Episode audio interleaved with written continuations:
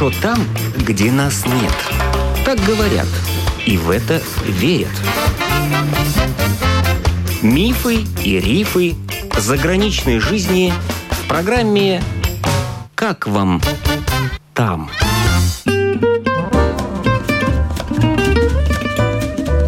Добрый день! В эфире автор программы Галина Грейдене. Татьяна Крылова прожила в Чехии в общей сложности 5 лет. С 2005 по 2008 годы и с 19 по 21. Вышла замуж за чеха. И в Чехии у них родился мальчик. Правда, сейчас семья живет в Латвии. Но, возможно, опять они вернутся в Чехию.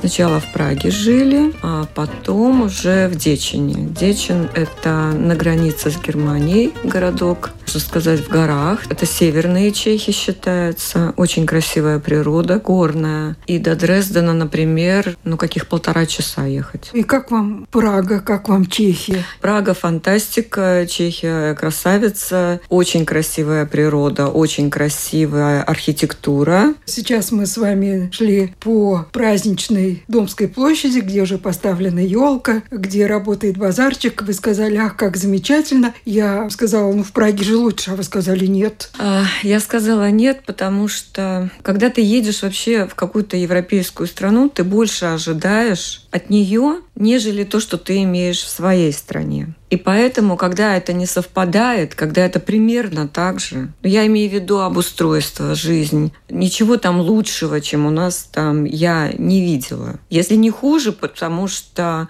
чужие люди, чужой народ, чужие устои, взгляды, люди эгоистичны в основном, они так устроены. Вот словаки, они ближе к русским и по языку, и по своей натуре. Они более открытые, они более такие теплые. А чехи же замкнуты на своей семье. Для них важна семья, чтобы у них была машина, дача, квартира, дом. Все, все, все, все, все. Они все несут в семью. И женщины, и мужчины. И это хорошо. Но если сравнивать с нашим народом, то он готов помогать всегда и везде, а там такого нет. Такой открытости, такой искренней помощи нет. Они, может быть, будут взвешивать выгодно, невыгодно. Там, например, не принято в гости приглашать. Первое, что меня очень сильно удивило, у моего мужа был день рождения, и нас пригласили в этот день как раз-таки вроде как друзья его в гости. И мы пришли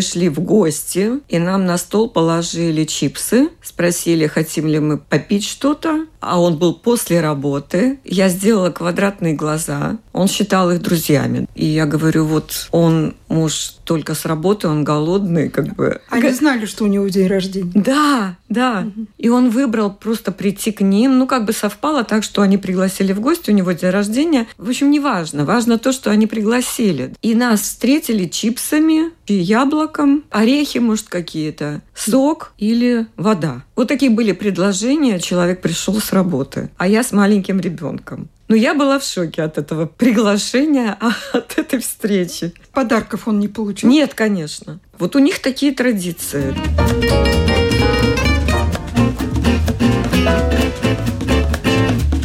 Приехали, у него там была квартира. У него квартира. Квартира. А большая? Ну, в старых домах, где мы жили, там большие комнаты, высокие потолки. Ну, в старых домах. Начало века прошлого. Каменные. Примерно в новостройках, как они называют, панелак панельные дома. У них очень интересная планировка. То есть совсем другое мышление. Если у нас, например, все старались делать отдельно, входы отдельно во все, то у них это все можно через все проходить, даже через ванну. Вот меня удивила квартира его родственницы, где узкий коридор с правой стороны комнаты, а коридор упирался в ванную комнату. И дверь через нее проход в кухню. Через Можно ванну. представить? Да, через ванну. А еще чем они интересны, чем отличаются от нас? Пиво льется рекой. Ну, пиво вкусное, да. Рекой это значит, что у них это норма жизни, они могут его пить с утра до вечера. Ну, на работе нет, конечно. Но просто вот могут пить, пить, пить это пиво.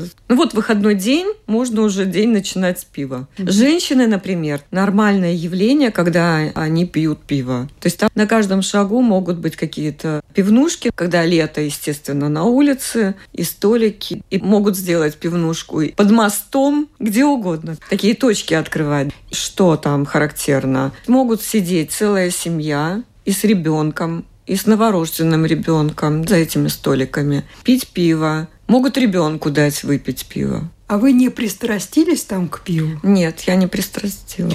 А ваш муж тоже, как и все чехи, любит пиво? Но он э, как бы в ограниченных количествах его употребляет, да.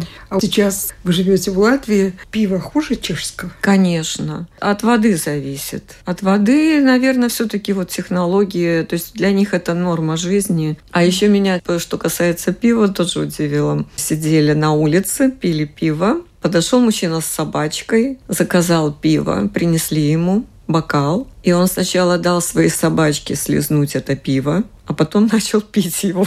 Но все-таки чешское пиво славится. Действительно, да? оно отличное. Там, может, как-то требования ниже к водителям, которые выпили пиво? А, нет, ну нет, нет. Нет, да? Нет, нет, нельзя, нельзя.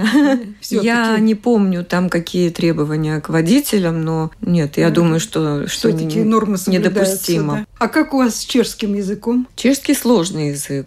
На слух он кажется, ой, там столько наших слов русских. На самом деле у них обратное значение. Например, позор – это внимание. Ужасно, ужаснее, они так говорят. Это прекрасно. И поэтому человек может в просак попасть, когда он просто не знает именно самого языка. Как по-польски урода, да? Урода красавица, да, да. Это из той же оперы.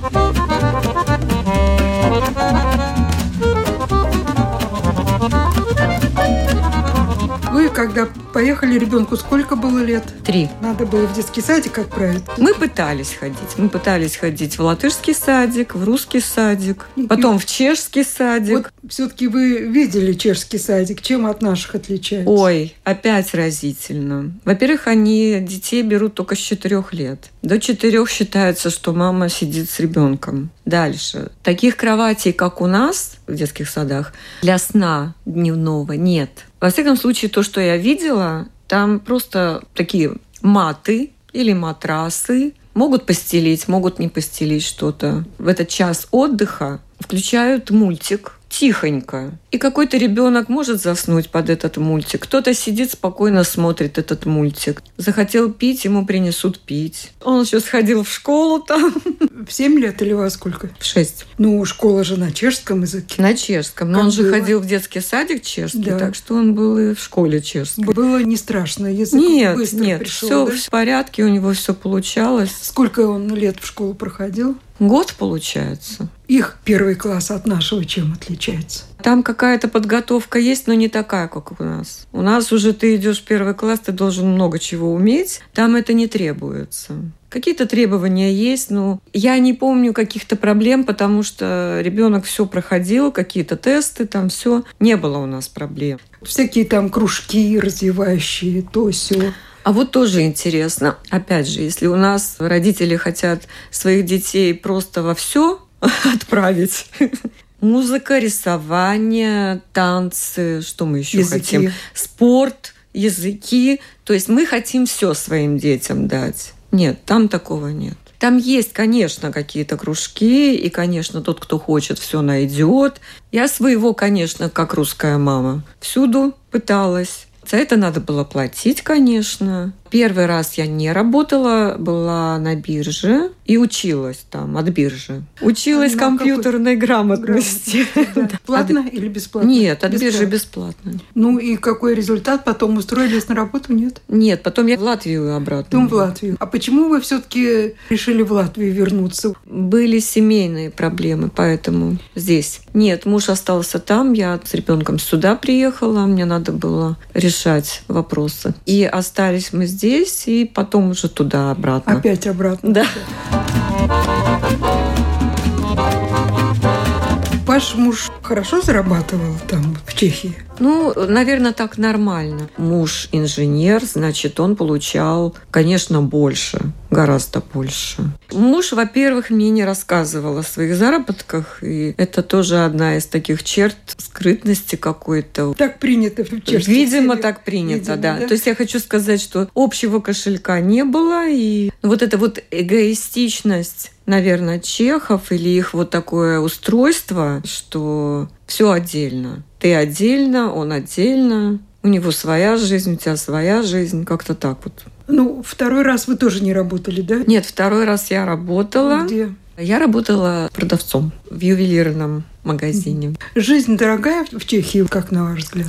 До пандемии, вот этот период. Мне показалось, что она очень похожа была в ценовом порядке на Латвию в то ну, время. Ну, зарплаты, наверное, выше в Чехии. Зарплаты выше, но моя зарплата не была выше так как я такого чешского опыта не имела, то есть на это тоже же смотрят, сколько опыта у человека. Mm-hmm. Не важно, что я в Латвии работала, но важно именно чешский вариант. Так как этого опыта не было, то есть я вот так с Луны свалилась, из Латвии свалилась, и хорошо, что нашла работу. Языка как бы мне хватало на то, чтобы что-то посоветовать, понять вообще, что люди хотят mm-hmm. от меня. В нашем салоне было золото и серебро. Но меня удивило то, что женщины чешские выбирают совсем совсем другой товар, не такой, как э, наши латвийские женщины. Какой же Совершенно они? другой вкус. Во-первых, золото у них в основном желтое. Красное золото, которое у нас принято носить, они называют русским. А белое есть? Белое золото тоже популярно. Ну, они хотят э, золото высокой пробы или как? Нет. Нет. Нет.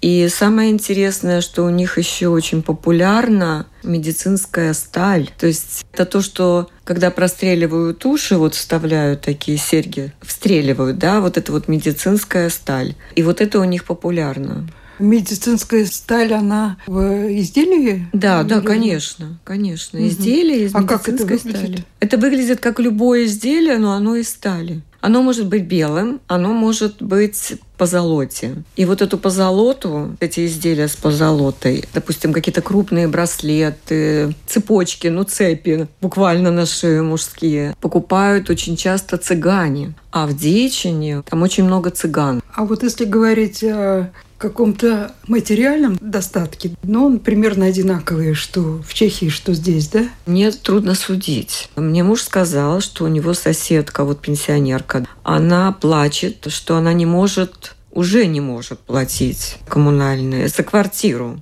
со своей пенсии. И у них уже давно-давно платится такая предоплата. Допустим, за газ они же очень многие газом отапливаются. У них котлы в домах, в квартирах газовый. И вот этим газом они отапливаются, и горячая вода от этого платится, предоплата, потом перерасчет делается. И так как вот сейчас его там нет, нас нет, мы не тратим ничего, а предоплату мы платить должны.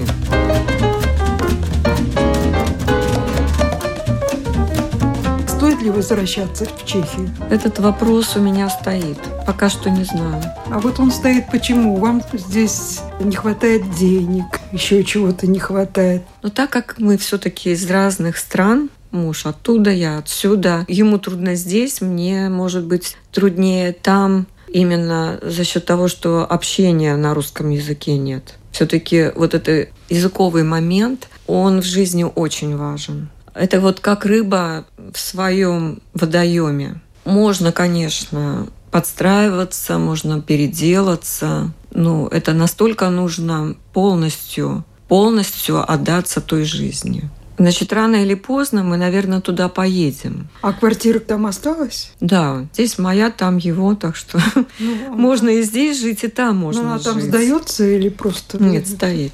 И, кстати, опять же, в это сумасшедшее время куда-то ехать я не знаю, где мы спасемся, как говорится. Вопрос открытый, но то, что не каждый человек может в другой среде языковой, культурной прижиться, это однозначно. Это ломка. Вот этот переходный период тоски по родине, какая бы она ни была, и тебя очень сильно тянет на родину. В конце концов, могилы тут твоих родственников.